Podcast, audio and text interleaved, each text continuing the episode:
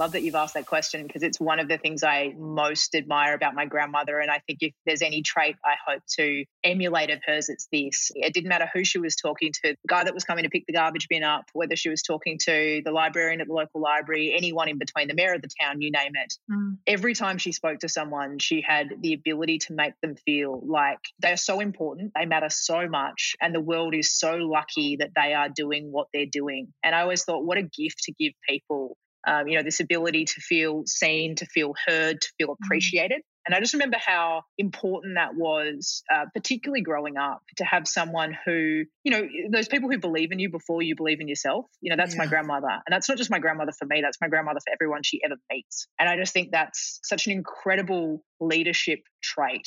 To me, she is an embodiment of what I think leadership needs to look like my grandmother was someone who always embraced that sense of, well, yeah, actually, you, you're, you're leading. You have a responsibility in every interaction you have with everyone you meet.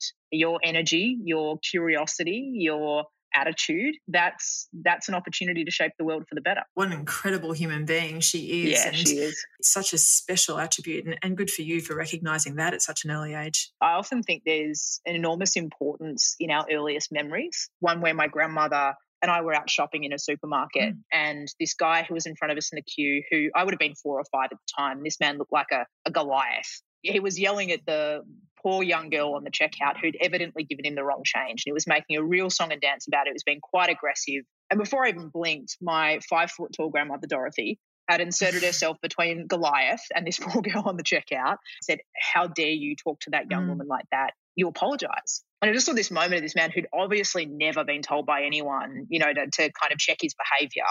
And then he sort of went bright red in the cheeks and mumbled sorry and grabbed his things and ran out of the store. And my grandmother sort of proceeded like nothing unusual had happened and, and off we went. And I just said, Grandma, that was so brave. Mm. And she said, Honey, if you walk past it, you tell the world it's okay. Mm. Now, I think about it and I go, I reckon it took me two decades to work out what that meant, maybe longer, mm. you know, in terms mm. of actually understanding what my grandmother meant and what that phrase meant and what that idea meant. But the power of what my grandmother did there is she didn't say it, she did it. And I think that for me was one of the earliest lessons in leadership, right? It's about what you do, not what you say. It's funny, you said it took you a couple of decades to be able to narrate what you experienced, that intuitive leadership on her part. But there's so many words that have come into our lexicon now, crucible moments uh, mm. understanding empathy, uh, being an upstander, leadership without authority that your grandmother just demonstrated as a matter of course without even thinking about it. The language came afterwards for not just you, but I think for the rest of us in the world.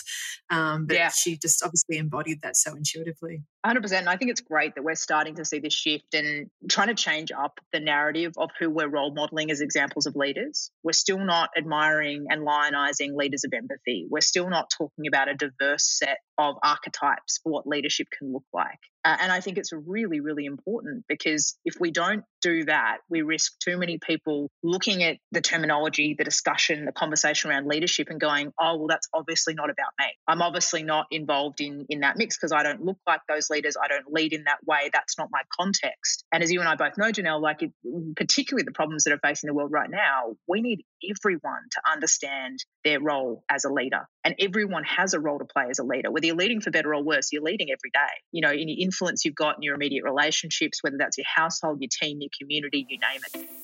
Hi, I'm Janelle McMaster, host of the Change Happens podcast. If you're enjoying our new leadership lessons in under five minutes, there's more Power Bites in the Change Happens feed now.